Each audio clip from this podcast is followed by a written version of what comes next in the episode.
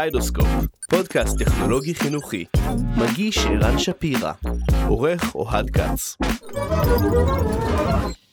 יום אחד אני יושב בבית, הטלפון שלי מצלצל.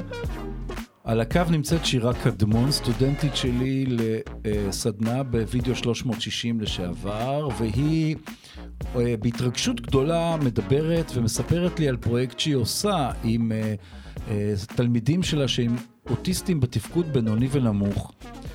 ואנחנו נחזור לשמוע על הפרויקט הזה ועל הסיפור המרתק והמדהים והמטלטל אפילו, אני הייתי אומר, שקשור בסיפור שלה, של שירה קדמון. וזו הסיבה שאנחנו היום עוסקים בפרק הזה של קליידוסקופ ביישומים טכנולוגיים לאנשים עם צרכים מיוחדים ולחינוך מיוחד. ולא יכולנו לבחור מישהי טובה יותר לארח בפודקאסט הזה מאשר את דוקטור בטי שרייבר, ראש התוכנית לתואר שני בטכנולוגיות לחינוך פה אצלנו בסמינר הקיבוצים. שלום בטי, איזה כיף שבאת לפגוש אותנו. בוקר טוב, ערן, בוקר טוב לכל המאזינים שלנו, אני בטוחה שיש לנו המונים כאלה. בוקר טוב לאוהד וגם לבני שיושב שם מאחורי הקלעים. כיף להיות פה. איזה יופי, ואנחנו, כן, את בטי מומחית ליישומים טכנולוגיים בחינוך מיוחד, ועניין אותי לדעת איך בעצם הגעת לזה. זה כאילו לקחת מה שאמרת על שירה קדמון, כן, שעשתה פרויקט עם 360 לילדים עם אוטיזם, לתלמידים עם אוטיזם, ולכת באיזשהו זמן אחורה, אז אני אתחיל ב-1998. וואה, 1998, אם אתם זוכרים. כן, יש כאלה שרק נולדו שם בשנה הזאת. במילניום הקודם. קצת הסגרתי את הגיל שלי, לא נורא, אני גאה בו. אז ב-1998 הייתי אחרי תואר שני שעשיתי בארצות הברית, באוניברסיטת מיניסוטה, וחיפשתי, הייתי צריכה לעשות תזה כדי להמשיך לדוקטורט. וחיפשתי משהו מעניין, משהו אחר, משהו שונה, משהו שאף אחד אולי לא כל כך עשה, כי אני אוהבת לעשות דברים מיוחדים ואחרים. ואז אמרו לי, יש דבר כזה טכנולוגיה בחינוך, ולא כך התחברתי לזה, אבל מתי כן התחברתי לזה? שישבנו בשיחת סלון עם חברים, והוא עבד בהייטק, וסיפרתי להם על קשיים שיש לבן שלי, שיש לו הפרעת קשב. ואני יודעת שהוא חכם, וגם יצא שהוא מכונן, ואיך אפילו בכיתה הוא לא מצליח להסתדר. אני יודע שהיום בשנת 2022, זה כמעט בלתי נתפס לחשוב על זה, אבל אני טועה, בשנת 98, 99, התקופה הזו שמדברת עליה, בכלל הרעיון של לחבר, שיש איזשהו קשר בין מחשבים לבין חינוך מיוחד, לא ממש היה חזק או תפס, או מישהו חשב שיש ביניהם באמת איזשהו קשר כזה. נכון, אתה זוכר שהיה פרויקט שנקרא מחר 98? היה כזה פרויקט. זוכר שלא אפילו... נגמר ב-98, הוא רק התחיל אולי ב-98. אפילו היה לי חבר לדעתי שניהל בזמנו את הפרויקט הזה, אבל כן, מחר 98. כן, אז מחשבים אז היו מאוד מאוד בתחילת הדרך בכלל בחינוך, אבל אני, בגלל שלמדתי בארצות הברית ושם היה קצת יותר מפותח, אז באתי קצת עם ידע בתחום הזה, ואז החבר אמר, מה זאת אומרת? ברור שיש טכנולוגיות שיכולות לעזור לבן שלך שיש לו הפרעת קשב, וזה נראה לי מופרך מה הקשר, ואז התחלתי לקרוא ולחקור, והגעתי לחוקר בשם רסקינג, שהוא היה אז האב של נושא של יישומים טכנולוגיים להפרעות קשב ולקויות למידה, כי זה התחום שממנו באתי, לקויות למידה והפרעות קשב, והתחלתי לקרוא וראיתי, וואלה, יש דבר כזה, יש דבר כזה, ואני אפילו צריכה למצוא עכשיו מנחה שתסכים להכנות אותי לתזה. ובאמת הגעתי לאוניברסיטת חיפה, היום פרופסור אורית חצרוני, שבאמת הסכימה להנחות אותי, וכך התחלתי למעשה לחקור את הנושא של יישומים טכנולוגיים. ואז, סיפור מעניין, לקחתי שבתון, היה לי אפשרות לקחת שבתון בשנת 99, ולקחתי קורס במחשבים, אני לא זוכרת, איזו חברה שהייתה אז מאוד ידועה, ועשיתי קורס, ואז רציתי לקבל גמולים על הקורס שלי, כי מי שלא יודע, המורים בשבתון יכולים לקבל גמולים על למידה, על זה שהם לומדים. ואמרו לי, מה פתאום? כאילו, דחו את הבקשה שלי לקבל תמולים על זה שלמדתי מחשבים, וכששאלתי למה, הגשתי ערעור, אז כתבו לי בתשובה, לא ראינו קשר בין טכנולוגיה וחינוך מיוחד. זאת הייתה התשובה. כמובן שבסוף קיבלתי, כן, עם מאבק, אבל זה היה הרעיון, שמה פתאום, מה הקשר בכלל בין טכנולוגיה וחינוך מיוחד, מה הקשר בין טכנולוגיה לילדים שקשה להם, הרי קשה להם, מה להם ולטכנולוגיה. אז זהו, אז בואו אנחנו ניכנס עכשיו למסע הזה, אוקיי, שבאמת בודק ומספר על הקשר שכן קיים, ומאוד חזק בין טכנולוגיה לבין משהו שאת, לבין חינוך מיוחד, משהו שאת קראת לו בשיחה שעשינו לפני הפרק, קראת לו טכנולוגיה מצילת חיים. נכון, ממש ככה. היום טכנולוגיה סיוע, מה שנקרא assistive technology, זה המונח הלטיני, אבל אני אוהבת לקרוא לזה יישומים טכנולוגיים, כי זה קצת התקדם מאז. אז יישומים טכנולוגיים היום לילדים עם דיסלקציה, זאת אומרת, ילדים שמתקשים בקריאה, שיש להם לקות בקריאה, ולקות בכתיבה, ולקות בחישובים, והפרעת קשב, כל דבר כזה הוא בפני עצמו, עולם בפני עצמו, וקושי בפני עצמו. היישומים האלה היום יכולים לגרום לילד, ללומד, ללומדת, שיושבים בכיתה, מלא לתפקד בכלל כמעט לכדי אפס, לתפקוד מלא. וזה, אני קוראת לזה טכנולוגיית מצילת חיים, ואני לא אדבר רק על הכיתה, אני מדברת אחר צהריים, הם רוצים לתקשר, אם זה ברשתות חברתיות, אם זה לקרוא חומרים. אז אולי נדבר כמה מילים באמת על מה קיים היום? מה אתה אומר? רעיון לא רע, אני... בשביל זה התכנסנו... אוקיי, בוא, הכי טוב יהיה אם תוכלי לתת איזושהי דוגמה. למשל, כתבתי למשל שמאוד תשמחי לדבר על המקרה של אהוד. כן. אז מי זה אהוד? אוקיי, אז אהוד הוא מקרה אמיתי כמובן בשם בדוי, אבל אם אני... הוא מקרה אמיתי שקיים בכל כיתה, אבל הוא באמת מקרה אמיתי שככה לקחתי אותו כפרוטוטייפ לדבר על זה. אהוד הוא ילד בכיתה A, יש לו דיסלקציה, כלומר לקות בקריאה. מה זה אומר? שהוא... לא יכול לקרוא יותר מפסקה אחת ברצף ולהבין גם מה שהוא קרא, וגם קצת הפרעת קשב. מצד שני, התחלתי כאילו במה הוא לא יכול, אבל במה שהוא כן יכול, הוא ילד מאוד מאוד מאוד מוכשר. זאת אומרת, מבחינה גרפית הוא עושה דברים מטורפים, מאוד אינטליגנט, מדבר ורבלית גבוה, אתה מדבר איתו, כמובן שאי אפשר לדעת שהוא לא יכול לקרוא, וגם מי שלא מבין מה זה דיסלקציה, לא יכול להאמין שהוא באמת לא יכול לקרוא, איך זה יכול להיות, הפער הזה, בין האינטליגנציה הגבוהה של הילד לבין איזושהי תפקוד שכל ילד בכיתה ב' יכול לעשות. אז הדבר ראשון, בכלל, כשאני מדברת על יישומים טכנולוגיים, אני מדברת על בואו נראה מה הם יכולים, לא מה הם לא יכולים. ומה הוא יכול? אז באמת יש לו יכולת ורבלית מאוד גבוהה, וגם יש לו יכולת יצירתית מאוד גבוהה, ויכולת גרפית. אז דבר ראשון אני מסתכלת, ואני אומרת, אוקיי, בואו נסתכל על היכולת שלו, וניתן לו דברים שהוא יוכל לפתח את היכולת שלו. ואז אמרתי להורים שלו, תשמעו, בואו ניתן לו ליצור בתלת מימד. בתלת מימד ומדפסת תלת מימד, והוא יתחיל ליצור דגמים. זה היה עוד לפני כמה שנים שמדפסות תלת מימד לא היו מאוד זה, אבל כן היה במתנ"ס, וזה דוגמה לאיך אני יכולה להתחבר ליכולת, ולתת לילד באמת את מה שהוא יכול, לתת לזה באמת גושפנקה. לא כל דבר שקשר ללימודים. ומצד שני, היכולת הוורבלית שלו אומרת שיש לו, יש לו ידע, והוא יכול לומר אותו, אבל הוא לא יכול לכתוב אותו, כי מי שיש לו דיסלקציה גם לא יכול לכתוב כמו שצריך, הוא כותב ממלמון שגיאות כתיב, שאי אפשר להבין את זה. כן, יש לי חבר מאוד טוב שהוא חוקר באקדמיה, ואני ממש ראיתי את המאבק שלו, אוקיי, עם הצורך הזה, כי איך תחקור באקדמיה בלי... לכתוב טקסטים, בלי לקרוא טקסטים וכן הלאה, וטקסטים מורכבים, וממש טכנולוגיה פה לגמרי, אני חושב, מצילה לו את המחקר, ביכולת הזאת ואת עצמו, ביכולת הזאת באמת לקרוא טקסט, לכתוב טקסט, כשהוא מקריא למחשב וכן הלאה. זאת אומרת, הטכנולוגיה, אם כך, יכולה לשמש אותנו ככלי שפותר לי את הבעיה, נניח או... עוקפת אותה. היא לא פותרת אותה. דיסלקציה תמיד תישאר. היא תעקוף אותה. כן. זה כמו משקפי ראייה. בדיוק אותו דבר.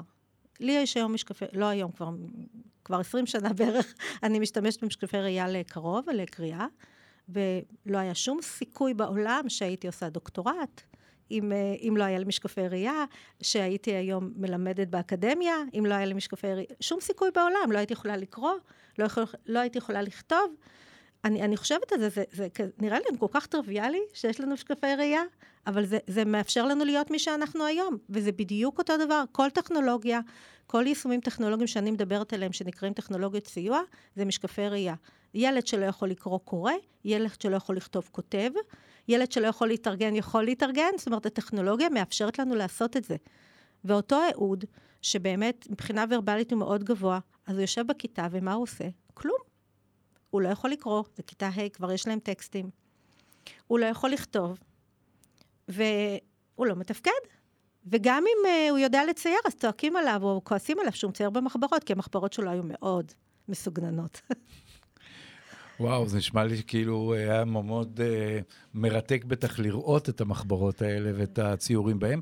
אוקיי, אז הטכנולוגיה מאפשרת לי לעקוף את הבעיה שיש לי, את המוגבלות. הבנתי שהטכנולוגיה היא גם כלי אימון נהדר, נכון? נכון, אז אנחנו משתמשים בטכנולוגיה לעקיפת קשיים, ומצד שני גם לאימון. אז תמיד כשאני נותנת ככה הרצאות למורים וסדנאות, הם אומרים, כן, אבל אם ניתן להם לעקוף קושי, אז הם לא ילמדו לקרוא. ואז לא ניתן להם לעקוף קושי, כי אנחנו רוצים שהם ילמדו לקרוא.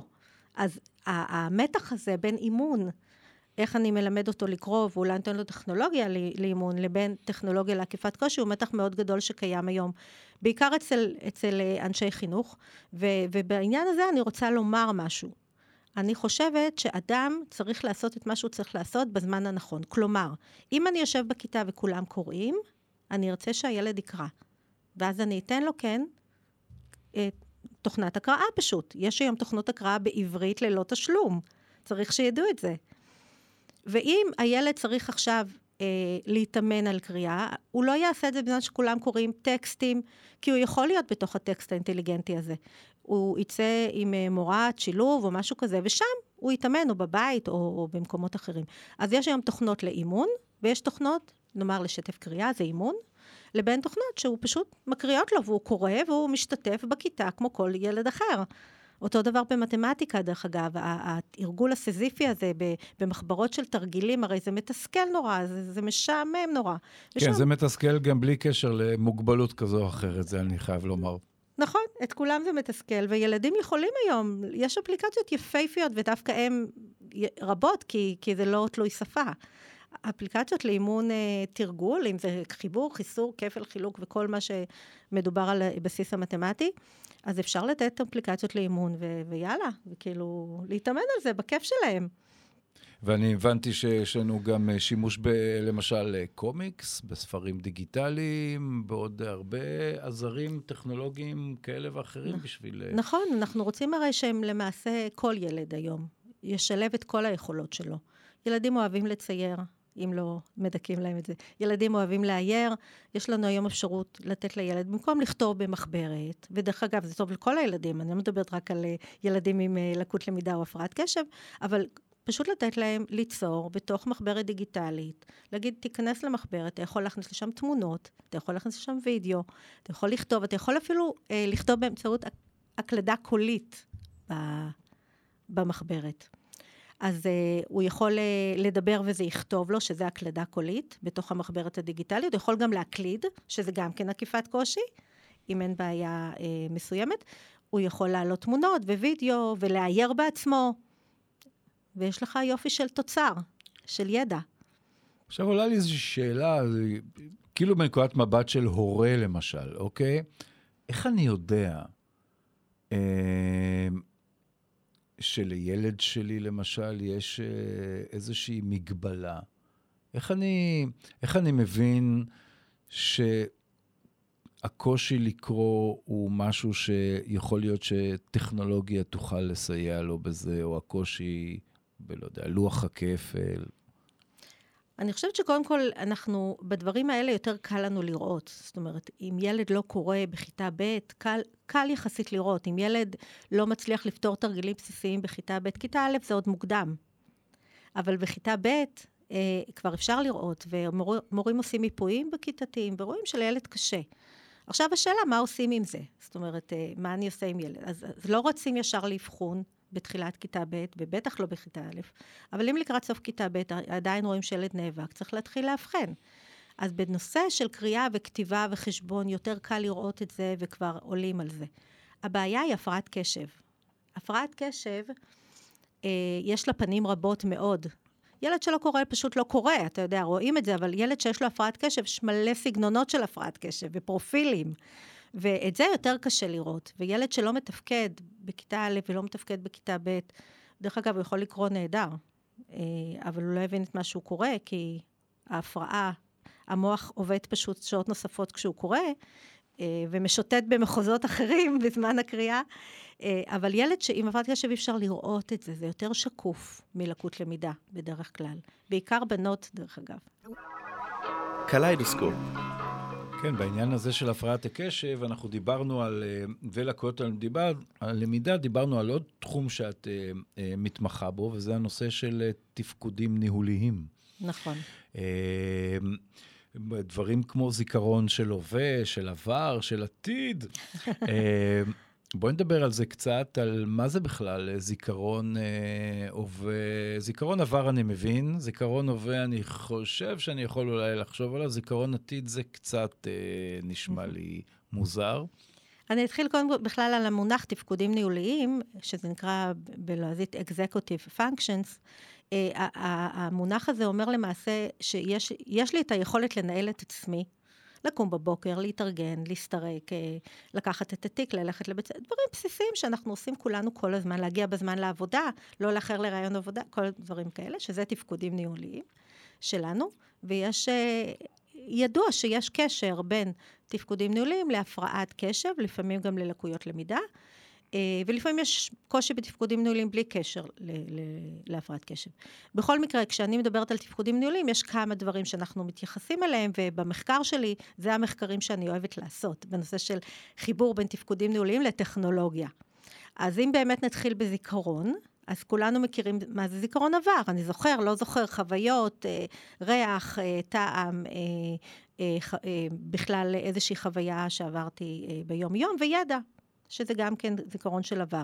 אבל זיכרון של הווה, אנחנו קצת פחות מכירים, וזיכרון של הווה זה כל מה שכרגע אנחנו עושים בזמן הווה, כי אני, כשאני רוצה לענות לך, אני כבר מתכנן את התשובה, תוך כדי שאתה שואל אותה. זה לא זיכרון עבר, זה כן מונח על זיכרון העבר, כי אני שולפת מידע מזיכרון העבר, אבל מה להגיד, אני עכשיו אומרת כאן ועכשיו, זה קשור לזיכרון הווה, זה נקרא working memory, אל זיכרון עבודה. זיכרון עבודה הוא זיכרון של תוך 2 דקות.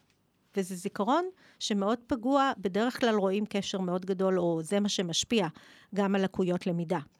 האם זה למשל דוגמה יכולה להיות מצב שבו אנשים למשל לא מסוגלים לדוגמה להתבטא בפומבי? זאת אומרת שיש להם פתאום איזשהו סוג של blackout או גרונם ניחר מה שנקרא ולשונם יבשה ופתאום...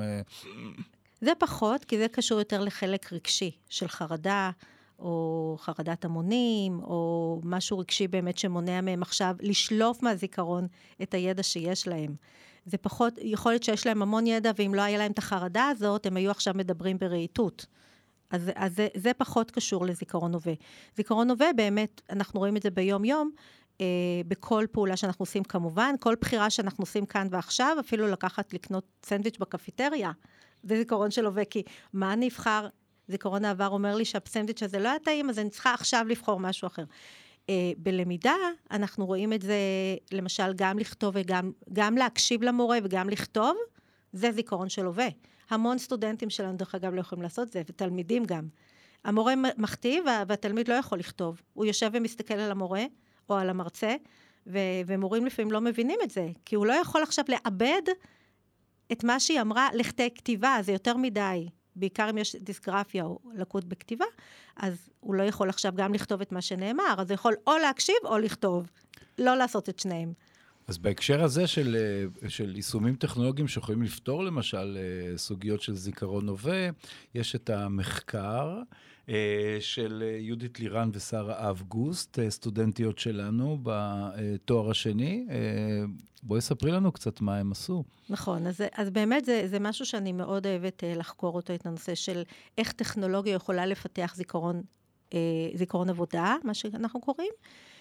ואחד הדברים שאנחנו רואים בכיתה, או בכלל ביום יום, זה ילדים שלא מצליחים לעקוב אחר הוראות. עכשיו, בכיתה, לא המורה כל הזמן נותנת הוראות. תפתחו את הספר, תפתחו בעמוד זה, תענו על שאלות כאלה, כאילו, רצף של הוראות, יורה רצף של הוראות, ואין פה מודעות שילדים שיש להם בעיה בזיכרון עבודה, יזכרו אולי את ההוראה הראשונה, ואיבדו אותה כבר בהוראה השנייה. וזה מפריע ממש ממש לתפקוד של תלמידים, כי הם יושבים ולא עושים כלום, אבל אמרתי, אבל זה לא משנה שאמרת, אני לא זוכרת רצף ההוראות. מה שעשינו עכשיו, וזה היה באמת שני מחקרים מהממים, שאנחנו עכשיו רק מאבדים אותם דרך אגב, זה היכולת להבין שאם אני עובדת, מה שנקרא חשיבה מחשובית, זה היכולת ליצור רצף של פעולות, של תכנות, תכנות של בלוקים, מה שנקרא, תכנות חזותי, תכנות פשוט יחסית. אני צריך לבנות רצף של פעולות, ואחר כך גם לגרום לרובוט לעשות את זה. אז מה שהם עשו, כל אחת עם תלמיד אחר, עם קשיים אחרים, אבל התוצאות יצאו מדהימות אצל שתיהן, באמת זה לראות כמה רצף פעולות הם יכולים לעשות בהתחלה, בבסיס, מה שנקרא קו בסיס, אצל שני התלמידים אחד יוכל לעשות 3 פעולות, אחד מתבגר, וכמובן אנחנו מדברים עם לקויות, כן? אחד מתבגר ואחד ילד צעיר, אז המתבגר יכל לעשות 3 פעולות ברצף, והילד הצעיר 2 פעולות ברצף. בזיכרון עבודה בכלל, שאנחנו יכולים לעשות ילד, ממוצע באוכלוסייה, זה 7 פעולות ברצף פלוס מינוס 2. למשל, מספרי הטלפון שלנו, זה בספרות של 7. תשימו לב, 054 נאמר, ואז יש לנו עוד 7 ספרות אפשר עוד להוסיף לזה. טוב, האמת היא שמאז הסמארטפון, מה שנקרא, כולנו הפסקנו לזכור טלפונים של אנשים, או כתובות, או בכלל להשתמש בזיכרון כזה. אבל גם תעודות זהות, גם רכבים, מספר רכב, הכל זה בערך 7 ספרות עם איזשהו תוספת מלפני או אחרי. כי זה זיכרון העבודה שלנו, זאת הסיבה. אז הילדים האלה התחילו עם זיכרון עבודה ברצף של 2 או 3, לאט לאט התקדמו לעוד ועוד ועוד, ומה שנתן להם את הדחיפה זה עבודה עם הרובוט. זאת אומרת, ראינו שהם לא מתקדמים המון רק בחשיבה המחשובית של לתכנת למשחק, זה החשיבה המחשובית, זה בלי הרובוט, ואחר כך הם הוסיפו את הפקודות שהרובוט יעשה משהו. וברגע שהם הבינו שהפקודות שלהם נותנות לרובוט לעשות משהו, הם זכרו את הרצף, הם הגיעו לרצפים של 9 רצפים, שזה המון, שזה יותר מהממוצע באוכלוסייה. עכשיו, זה לא אומר שעכשיו הם יעשו העברה לדברים אחרים, זה מחקר אחר, אבל זה בהחלט פיתח אצלה משהו, בהחלט פיתח אצלה משהו, וזה מאוד מעניין. אוקיי, עוד נושא, אז רגע, אבל, אז דיברנו על זיכרון העבר, דיברנו על זיכרון העבודה, שזיכרון ההווה, ועכשיו, מה זה זיכרון עתיד? זיכרון עתיד, זה הדבר הכי אהוב עליי. זה נקרא פרוספקטיב ממורי בלועזית, וזיכרון של עתיד זה כל מה שאנחנו עושים, שהוא לא עכשיו ולא היה, אלא יהיה. פשוט מאוד. אם אני עכשיו מסיימת את השיחה איתך, ויהיה לי קשה לסיים אותה, אבל נצטרך לסיים אותה מתישהו, יש לי כבר תכנון מה אני הולכת לעשות אחרי. זה זיכרון של עתיד. הזיכרון של עתיד יכול להיות ממש בטווח קרוב, של עוד 3 דקות אני יוצאת, כן, צריכה לשירותים, אז אני מתכננת את זה, איך לעשות ככה שאני אצא בלי שמישהו ישים לב, וזה יכול להיות לטווח של 5 שנים, זה יכול להיות לטווח מאוד מאוד רחוק, בכלל. זיכרון של עתיד זה גם משהו שאנחנו יכולים לתכנן שלא עשינו אף פעם, לטוס לירח, אז חלק עשו את זה, אבל אם אני היום רוצה לתכנן, איתן סטיבה עשה את זה, כן? הוא בטח תכנן דברים שאחרים לא עשו, הוא היה צריך לתכנן משהו שאף אחד לא עשה, זה זיכרון של עתיד. הוא מתבסס על זיכרון עבר, הוא מתבסס על זיכרון הווה, אבל הוא זיכרון של עתיד, וזה גם תפקוד ניהולי, שאי אפשר לתכנן שום דבר אם אין לך זיכרון של עתיד. איפה זה בא למשל בלקויות למידה בחינוך מיוחד לידי ביטוי? אפילו לא חינוך מיוחד. אני לא אסגיר אנשים שקרובים לי מאוד, אבל כשאני רוצה להגיע לעבודה, ואני רוצה, או לא לעבודה, או לכל אירוע, לא משנה, ואני רוצה להגיע בזמן, אני צריכה שזיכרון העתיד שלי יאפשר לי לתכנן את ה... במקרה הזה רצף פעולות של זמנים, מתי אני אגיע בזמן. אז אני צריכה להבין שאני אסור לשכוח את התיק, ואסור לשכוח את המפתח, ואני צריכה לקחת את התיק הנכון למקום העבודה הזה, ואחר כך תיק להחלפת בגדים, כל זה קשור, כולנו לוקים בזה. דרך אגב, טוב, נכון? זאת אומרת, יש כאלה שיותר פחות, אבל לכולנו יצא ששכחנו איזה תיק בבית, ואז אני גם צריכה רצף זמנים להגיע למקום העבודה, לקחת בחשבון פקקים, חנייה, זאת אומרת, הרבה פעמים, כן, אני יודע שזה לוקח לי 20 דקות, אבל רגע, אבל מה עם חנייה? אתה לא יודע אולי איפה תחנה, וכמה זמן ניקח לך להגיע. זה הכל רצף של פעולות עתידיות, שרבים מהאנשים, בעיקר עם הפרעת קשב, מתקשים לעשות את זה. אז למשל, Waze זה סוג של פתרון טכנולוגי, או סייען טכנולוגי לנושא של זיכרון עתיד, אם כך. Waze הציל אנשים. Waze הציל אנשים בזיכרון של עתיד, של תכנון זמנים, למרות שאתה יודע שהוא... היום למשל, איחרתי רבע שעה והוא לא חזה את זה, אבל אני לא מאשימה אותו. אבל גם באנשים שיש להם בעיה מרחבית, לקות מרחבית, הוא הציל אנשים. אנשים לא יצאו מהבית לפני הווייז. יש אנשים שלא נהגו לפני הווייז, והווייז בהחלט, גם בעניין הזה מציל חיים. הוא גורם לאנשים להיות עצמאים ולצאת לדרך. תפקוד ניהולי זה גם היכולת של לבסט רגשות. כלומר, אם אני מגיעה לעבודה, ומשהו קרה לי בדרך, אפילו איזה נהג או נהגת הצפנו אותי על הכביש. אז אני יודעת להרגיע את עצמי ולהיכנס לעבודה אפילו עם חיוך. להבין שזה שום דבר, ואני יכולה להיכנס לעבודה עם חיוך. כאשר יש לקות בביסות רגשות, אני לא יודעת לעשות את ההפרדה הזאת, וכל דבר קטן נראה כמו הר. כל תקרית קטנה יכולה להראות לי כמו ממש תקרית ענקית שאי אפשר לצאת ממנה. זה גם קשור, שתכף נדבר גם על גמישות מחשבתית, זאת אומרת, הדברים קשורים אחד לשני. אז אם אני לא מבוסתת רגשית, אז אני מן הסתם, אנשים לא כך יאהבו אותי, אני אכעס בהרבה, חלק גדול מהזמן, או להפך, אני אתייחס לכל דבר, כל בשורה טובה קטנה קטנה, כמו משהו וואו כזה גדול שקרה לי, וקיצון כזה, ואנשים לא הבינו את התגובות הקיצוניות שלי לדבר שהוא לא אמור להיות קיצוני. כן, אני יכול לומר לך שהייתה לי חוויה כזאת עם סטודנטית, למשל בסמסטר הקודם, שפשוט לא יכולתי להבין האם היא באמת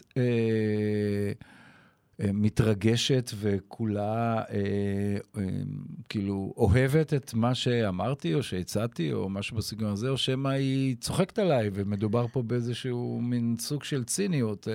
זה היה מאוד לא פשוט לתרגם את התגובות שלה ולדעת איך לפעול מולן. אז בטי, איזה מין טכנולוגיה למשל יכולה לעזור נושא כזה? אז קודם כל אני אומר משהו על הפרקים הקודמים של הקליידוסקופ, זה זמן טוב לחבר, כי זאת אומרת, הנתיב של חלל, למשל חינוך לחלל ורובוטים, חשוב לי לומר שהוא נתיב שאנחנו עובדים הרבה על נושא של ויסות רגשי, של חיים בצל אי-ודאות, הרבה תסכולים, פרויקטים שאנחנו עושים בתוכנית בכלל, הם פרויקטים שאנחנו עובדים על ויסות רגשי. זאת אומרת, כל המיומנויות של איך אנחנו מבסטים סטודנטים מתסכולים, פרויקטים גדולים שאתה עושה ויש לנו בתוך התוכנית, וגם בנתיב חלל ורובוטים, אנחנו מאוד עובדים על הנושא של, בואו תבינו, אנחנו הולכים עכשיו להיות מתוסכלים, פשוט תקבלו את זה באהבה, ותדעו לבסט את עצמכם בתוך התסכול הזה. זה משהו שהיום מערכת החינוך חייבת לעבוד עליו, על נושא של ויסות רגשי, כי אנחנו חיים בעידן של אי-ודאות כל הזמן. ואתם יודעים איך לקחו את הקורונה, יש כאלה שלקחו לקיצון, צריך לדעת לבסט. ובעניין של מחקרים שאנחנו עושים, אז החיבורים שאנחנו עושים לביסות רגשי, זה בתחום, שוב, אני אחזור לחשיבה מחשובית, ולרובוטים שאנחנו עושים בחינוך המיוחד. למשל, יש את המחקר שעשתה לילה נבואני פארג', שהיא עובדת במרכז לימודי בבית חולים בצפון, והיא עובדת עם רובוטים שם עם התלמידים, והמחקר שעשינו היה לבנות עם הילדים באמת שוב איזשהו קוד ורובוטים מלגו, הם צריכים לחבר את הרובוט לפי איזשהו דגם מסוים, ולבנות בלגו את הרובוט, וזה גורם להמון המון תסכולים. קודם כל, תכנות תמיד גורם לתסכולים. גם אם זה תכנות פשוט, או עבורם זה לא פשוט, כן. אז תמיד משהו לא עובד, וחשבתי שזה יעבוד וזה לא עבד, והרובוט הלך קדימה במקום להסתובב, וכשרציתי לבנות את הלגו, אז לא יצא לי מה שרציתי, יצא לי לא יפה, וילדים שלא מבוסתים, מה שנקרא, הופכים את המועדון, יכולים לשבור ולהתעצבן, ופה כל הרעיון היה להסתכל על הילדים האלה, זה היה מחקר יותר איכותני, להסתכל ולראות את התגובות שלהם, ומה קורה לתגובות שלהם בזמן שמשהו לא מצליח להם. ועבדנו על הנושא של הוויסות הרגשי, כמובן גם על תכנון, כי בחשיבה מחשובית ורובוטים עובדים המון על תכנון, על ראייה של עתיד. מה הולך להיות, איך הולך להיות, ומה אני צריך לעשות כדי שזה יקרה. מחקר מרתק של לילה עם הילדים האלה, שבאמת מגיעים לבית חולים בשביל ללמוד, עם קשיים מאוד גדולים, פיזיים, ויצאו בהיי גדול מתוך כל הפרויקט הזה. אגב, כאן אני ממש שמח להמליץ לכם על פודקאסט של מישהו אחר דווקא, על פודקאסט רעב לידע של אור דניאל, שבו ישנו פרק שאת מתראיינת בו בהרחבה ומספרת על כל הנושא הזה של זיכרון ניהולי. נכון.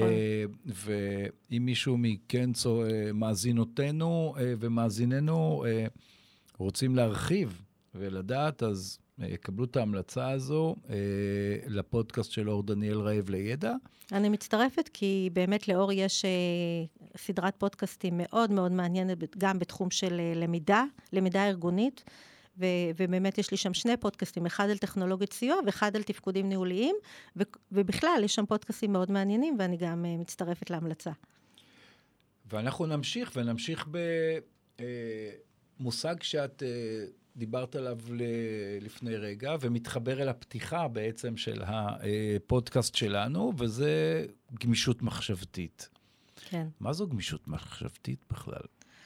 וואו, זה שוב, הדברים שאנחנו מתאמנים בהם כל כך היום, כולנו, יהיה קורונה, לא יהיה קורונה, יש עלייה, לא עלייה, איך זה ישפיע עליי, אני אצא מהבית, אני אסע לחול, כל הדבר הזה זה גמישות מחשבתית. כן לקנות ביטקוין או לא לקנות ביטקוין, אגב. אוהד, שים לב, אל תמכור, זה כבר עבוד. כן, שמעתי היום שיש ירידה.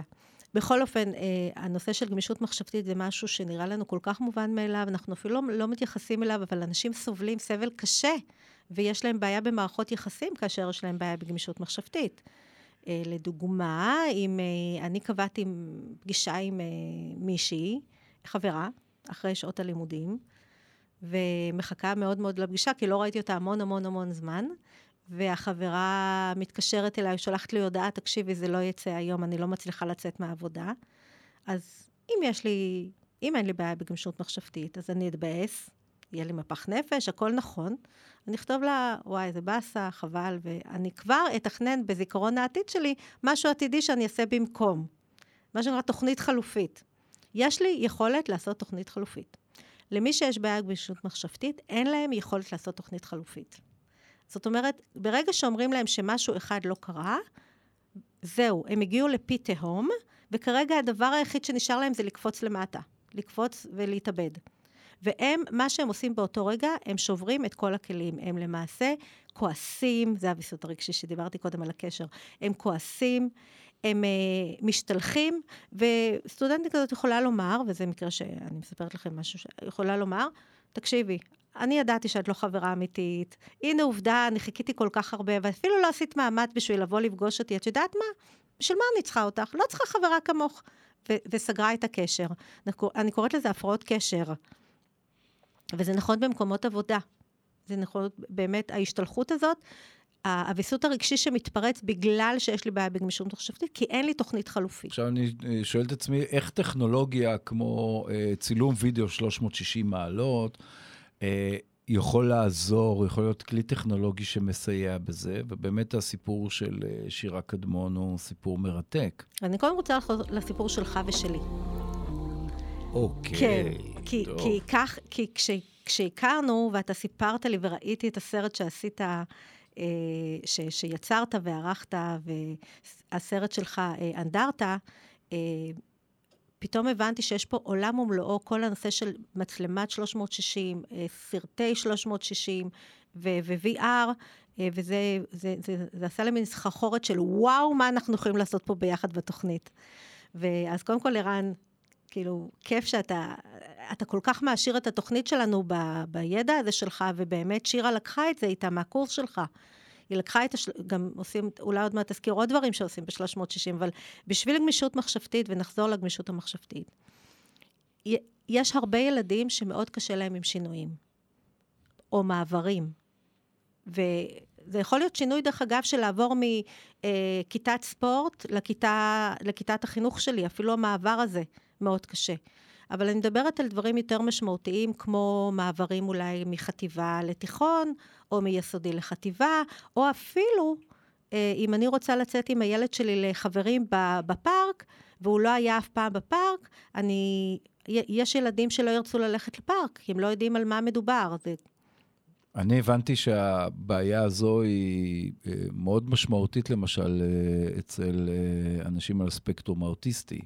במיוחד אלה בתפקוד נמוך, שבעצם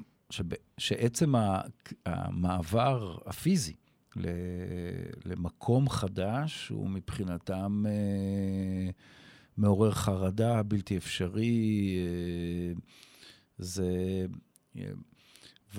וכאן בא באמת הסיפור, הניסוי ששירה עשתה, שהיה מרתק לקחת... מצלמת 360 מעלות, ולצאת איתה למסע. מסע מפתח בית הספר אל תחנת האוטובוס, אל לעלות אל האוטובוס, אל לנסוע אל מרכז העיר, אל לרדת מהאוטובוס, מה שכולנו, כאילו הוא משהו שהוא מובן מאליו לכולנו, אבל מסתבר שלתלמידים שלה זה ממש לא מובן מאליו. אז כל הנושא של גמישות מחשבתית בהחלט מאפיינת ילדים עם אוטיזם, בכל התפקודים, גם בתפקוד מאוד גבוה, זה אחד הדברים שבאמת קשה להם איתו, ושירה לקחה את זה באמת לתלמידים שלה על הספקטרום האוטיסטי בתפקוד נמוך ובינוני, וגם ילדים עם מוגבלות שכלית התפתחותית, זאת אומרת יש לה בכיתה גם וגם, והמחקר שהיא עשתה היה מאוד מעניין, כי היא עשתה אפילו תוך כדי המחקר השוואה בין האוכלוסיות, היא באמת צילמה, כמו שאתה אומר, בתוך הקורס שלך ובעזרתך, את כל הנושא של הליכה לאוטובוס, עלייה לאוטובוס, מה קורה בתוך האוטובוס, מה קורה כשיורדים, ובמחקר שלה למעשה היא בדקה איך אני בכלל מביאה את זה לתלמידים, כי גם זה מעבר. ללמד ילד עם אוטיזם, לראות סרטון 360 מעלות, זה כבר מעבר. זה מעבר מסרטון רגיל שהם רגילים לראות, לסרטון שמסתובב להם. ושלא נדבר שהיא רצתה גם לשים להם את זה בתוך משקפת מציאות מדומה. אז כל הדברים, למעשה המחקר שלה עבד על איך אני מרגילה אותם, איך אני מפתחת להם גמישות מחשבתית, להתייחס לדברים שהם לא הכירו קודם, עוד לפני האוטובוס. להסתכל על סרטים אחרים בצורה אחרת, לשבת על כיסא ואולי להסתובב, לסובב את הראש, לשים פתאום משקפת לא ידועה. כל הדברים האלה, זה היה תהליך מאוד ארוך שהיא עברה עם שתי האוכלוסיות, בתוך הכיתה שלה, גם מוגבלות שכלית התפתחותית וגם עם אוטיזם, והיו הבדלים מאוד מעניינים לראות בין שתי האוכלוסיות, שלאוטיזם היה הרבה יותר קשה, מאשר ילדים מוגבלות שכלית התפתחותית, שהיה להם יותר קל להתרגל לשינויים האלה, אבל מה שיפה זה באמת, כמו שאמרת, התוצר, בסוף, לראות אותם, הולכים לאוטובוס, יודעים את הדרך, מנפטים, מחכים בסבלנות, מה שהיה קודם התפרצויות זעם וכעס, שעד שהאוטובוס מגיע, חרדות גדולות לעלות אליו, ופתאום עולים אליו, מקרטסים, יושבים, דברים שבאמת לא היינו יכולים לעשות בלי מציאות מדומה. לא היינו יכולים לעשות אותם. זוכר את זה לגמרי, זה בדיוק אותו רגע שבאמת אני שומע את הקול שלה בטלפון, ואני שומע את ההתרגשות האדירה שלה, והיא אומרת לי, תקשיב, אתה לא מבין איזה פער מטורף מדובר פה. זאת אומרת, אפילו היא אומרת לי, יש איזה ילד אחד שלא חווה את זה, כמו השאר, והוא הולך לכיוון הלא נכון, חבריו אומרים לו, תעצור, בוא, אתה לא הולך נכון, התחנה כאן, היא לא שם. ומין מהלך שבאמת, את יודעת, הקשבתי לה, אז כאילו, בתשומת לב רבה, ואמרתי לעצמי, וואו, יש פה סיפור הרבה הרבה יותר גדול ממה שאני חשבתי. ממש, באמת. ממש. לטובת העניין הזה, ואנחנו נדבר על זה אולי פעם אחת באותו פרק עתידי, שאולי בוא תראייני אותי על וידאו אינטראקטיבי ווידאו 360, אבל בינתיים נדבר גם על, למשל, פיתוח יכולת שפתית, שזה מחקר נוסף, אוקיי, שעשתה סטודנטית שלנו בשם גלי שינגוט, והפעם השתמשה במציאות רבודה לצורך העניין. מציאות רבודה באמת זה היכולת שלנו לשים שכבה על משהו פיזי, למשל אם אני איתה שלה שוב ילדים עם מוגבלות שכלית התפתחותית, עם לקות שפתית, שקשה להם לזכור שמות של, לשיים ולזכור שמות של פירות, לעשות מיונים בקטגוריות, מה זה פרי, מה זה ירק, דברים שמורות עובדות על זה מאוד קשה בכיתה, בטח בכיתות כאלה, אבל האמצעים הרגילים שיש לנו זה החוברות, ובאמת הפירות עצמם שבחינוך המיוחד מאוד עובדים עם מוחשיות. ופה היא הביאה עוד משהו שמאוד ריגש את התלמידים, היא הביאה את באמצעות האייפד, כי בכיתות חינוך מיוחד יש לנו הרבה פעמים אייפדים, מה שהיא לקחה, באמת, היא עשתה בתוך התוכנה, משהו שכשהם סורקים תמונה למשל של תות, אז הם יכולים לראות סרטון של איך כותבים תותים, או כתיב של תפוזים, או איך מקלפים תפוז, זאת אומרת, מה שהיא חייתה, היא חייתה את הפירות ואת הירקות, והילדים למדו לשיים, לתת שם לפירות ולירקות, בצורה משמעותית הרבה יותר טובה, כאשר באמת הם חוו את זה באמצעות המציאות הרבודה. ומציאות רבודה היא טכנולוגיה יחסית פשוטה, שהיום אנחנו יכולים להכניס לכיתות.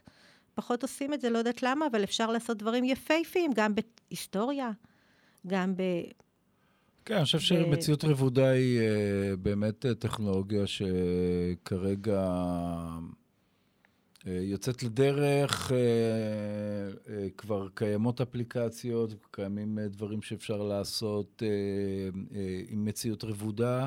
אנחנו, לדעתי, נייחד לזה איזשהו פרק בפודקאסט לגבי מציאות רבודה והאפשרויות שהיא נותנת, היא גם בהרבה מובנים משהו שהוא סוג של הדבר הבא, אוקיי, בטכנולוגיה האישית, ולמעשה היום כל סמארטפון, משלושת השנים האחרונות לפחות, ויש כאלה שגם ותיקים יותר, מחזיק בתוכו יכולות של מציאות רבודה, של אפשרות לזהות ולהגיב לאובייקטים ולאימג'ים שנמצאים סביבנו, בעצם להרכיב עליהם איזושהי שכבת מידע נוספת, שאין ספק שיש לזה הרבה מאוד שימושים. שוב, דיברנו על Waze קודם, אז באמת אחד השימושים הכי רווחים לזה, למשל, זה לדוגמה בגוגל מפס, היכולת שלי בעצם לראות דרך הטלפון את הרחוב האמיתי, ועליו לקבל חיצים איפה אני צריך לפנות, ימינה, שמאלה.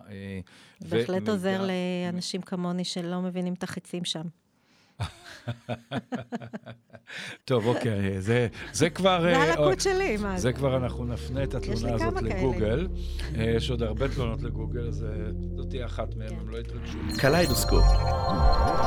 אוקיי, ועכשיו אני שואל, אבל... אוקיי, זה נפלא, יש המון יישומים טכנולוגיים, קצת שיחקתי את תפקיד ההורה במוקדם יותר, בשביל לזהות איפה ישנה בעיה, עם כל כך הרבה יישומים טכנולוגיים, אבל מה אני עושה? זאת אומרת, אני מורה בבית ספר, צנוע בישראל, זאת אומרת, איך אני יכול למצוא את הטכנולוגיות האלה? האם באמת אני יכול להשתמש בהם, או שמדובר פה בסיפורים מאוד מורכבים, יקרים? איזו שאלה נהדרת, כי באמת מורים חושבים טכנולוגיה, זה לא אני.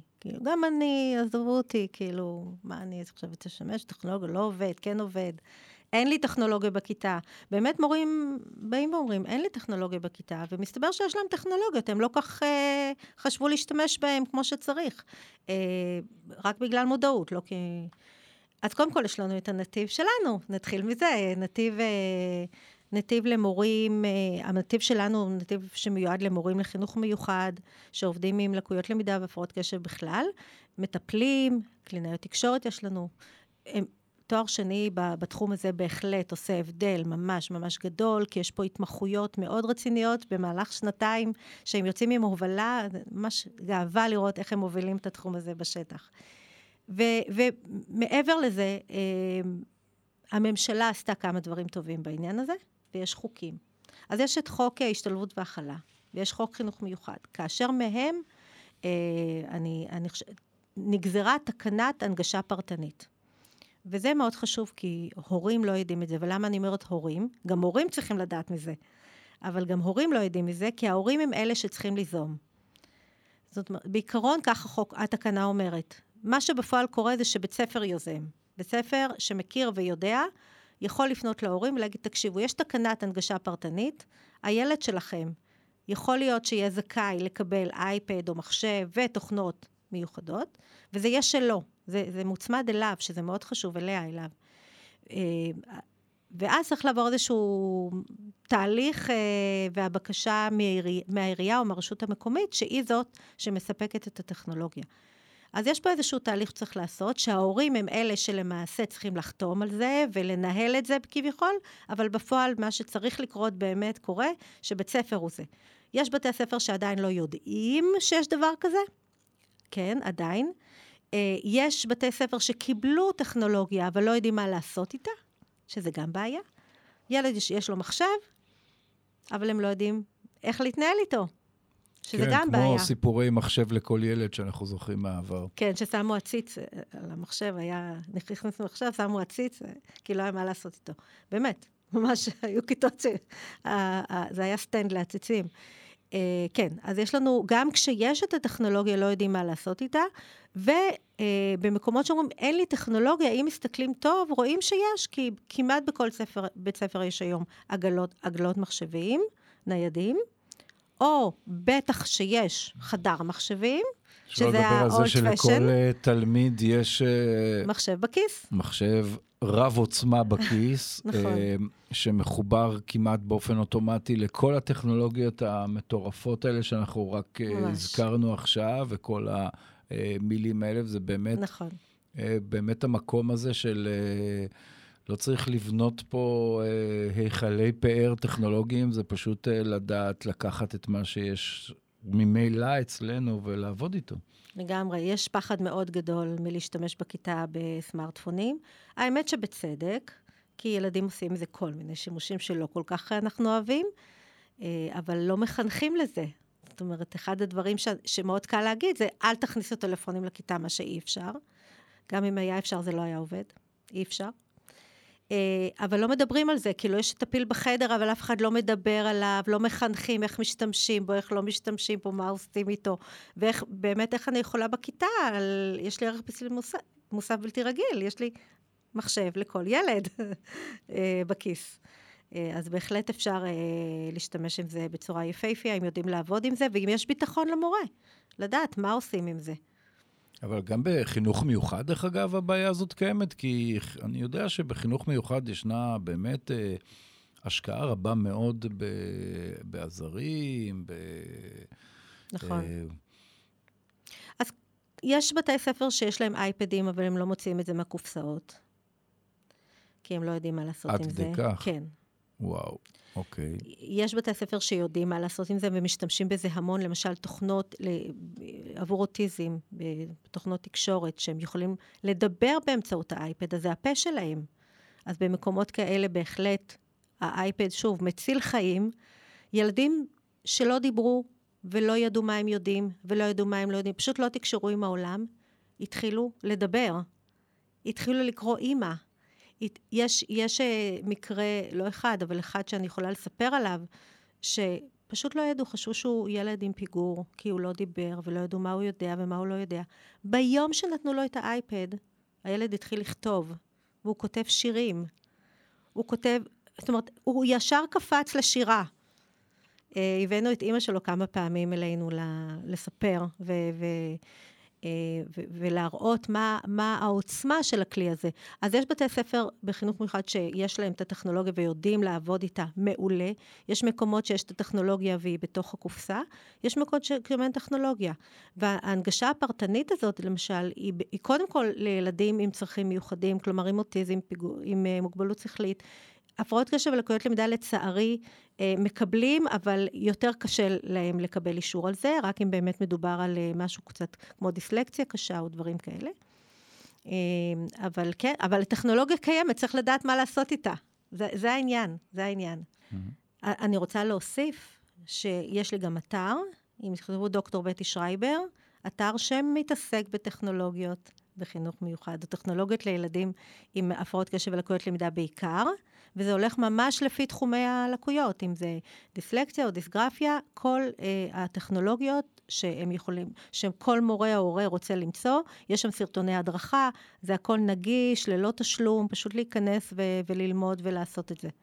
בטי, תודה רבה. ואכן זה ממש מרתק, ואם יש לכן רצון ליצור איתנו קשר, ולשמוע עוד על האפשרויות, לנהל איתנו דיאלוג, אנחנו מזמינים אתכם להתחבר אלינו בקבוצת הפייסבוק שלנו, מחשבים למידה מחדש.